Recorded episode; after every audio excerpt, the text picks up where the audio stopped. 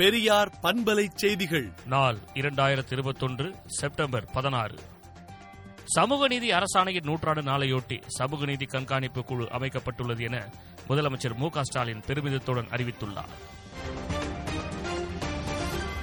NEET தேர்வால் மாணவ செல்வங்கள் உயிரை மாய்த்துக் கொள்ளும் சோகப்படலம் நாளும் தொடருவதா என்றும் மகத்தான மாபெரும் மக்கள் இயக்கத்தை கட்ட வேண்டியது இன்று காலத்தின் கட்டாயமாகும் என்றும் ஒத்த கருத்துள்ளோர் தமிழ்நாடு கட்சிகள் அமைப்பினரை அழைத்து செப்டம்பர் இருபத்தோராம் தேதி சென்னை பெரியார் திடலில் அனைத்து தோழமை கட்சி கூட்டத்திற்கு அழைப்பு விடுத்து திராவிடர் கழக தலைவர் ஆசிரியர் கி. வீரமணி அறிக்கை விடுத்துள்ளார். தந்தை பெரியாரின் பிறந்த நாளை சமூக நீதி நாளாக அறிவித்தது என் வாழ்நாளில் கிடைத்த மிகப்பெரிய பேராகும் என்று முப்பெரும் விழாவில் முதலமைச்சர் மு க ஸ்டாலின் உரையாற்றினார். டிஜிட்டல் ஊடகங்களை மத்திய அரசு கண்காணிக்க வகை செய்யும் புதிய தகவல் தொழில்நுட்ப விதிக்கு இடைக்கால தடை விதித்து சென்னை உயர்நீதிமன்றம் உத்தரவிட்டுள்ளது. பாலியல் குற்றச்சாட்டு தொடர்பாக ஐபிஎஸ் அதிகாரி எஸ் முருகன் மீதான வழக்கை தெலுங்கானா மாநிலத்துக்கு மாற்றியதற்கு தமிழ்நாடு அரசு தொடர்ந்து எதிர்ப்பு தெரிவித்து வருகிறது. இந்த முடிவிற்கு எதிராக தமிழ்நாடு அரசு செய்த மேல்முறையீட்டு மனு மீதான விசாரணை செப்டம்பர் இருபத்தி மூன்றாம் தேதி நடைபெறும் என உச்சநீதிமன்றம் தெரிவித்துள்ளது.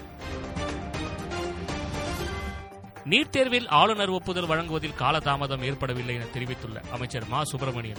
நீட் விவகாரத்தில் பாஜக தலைவர் அண்ணாமலை போன்றோர் பொறுப்பை உணர்ந்து பேச வேண்டும் என்றும் சாடியுள்ளார்.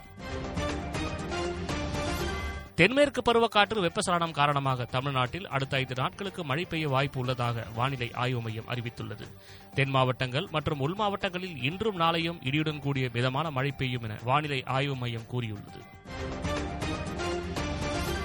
சென்னை தலைமைச் செயலகத்தில் ஆன்லைன் தகவல் பலகை அமைக்க ஏற்பாடுகள் செய்யப்பட்டு வருகிறது என்றும் இன்னும் ஆறு மாதத்தில் அடுத்த பட்ஜெட் தாக்கல் செய்யப்படுகிறது என்றும் முதலமைச்சர் மு ஸ்டாலின் தெரிவித்துள்ளார்.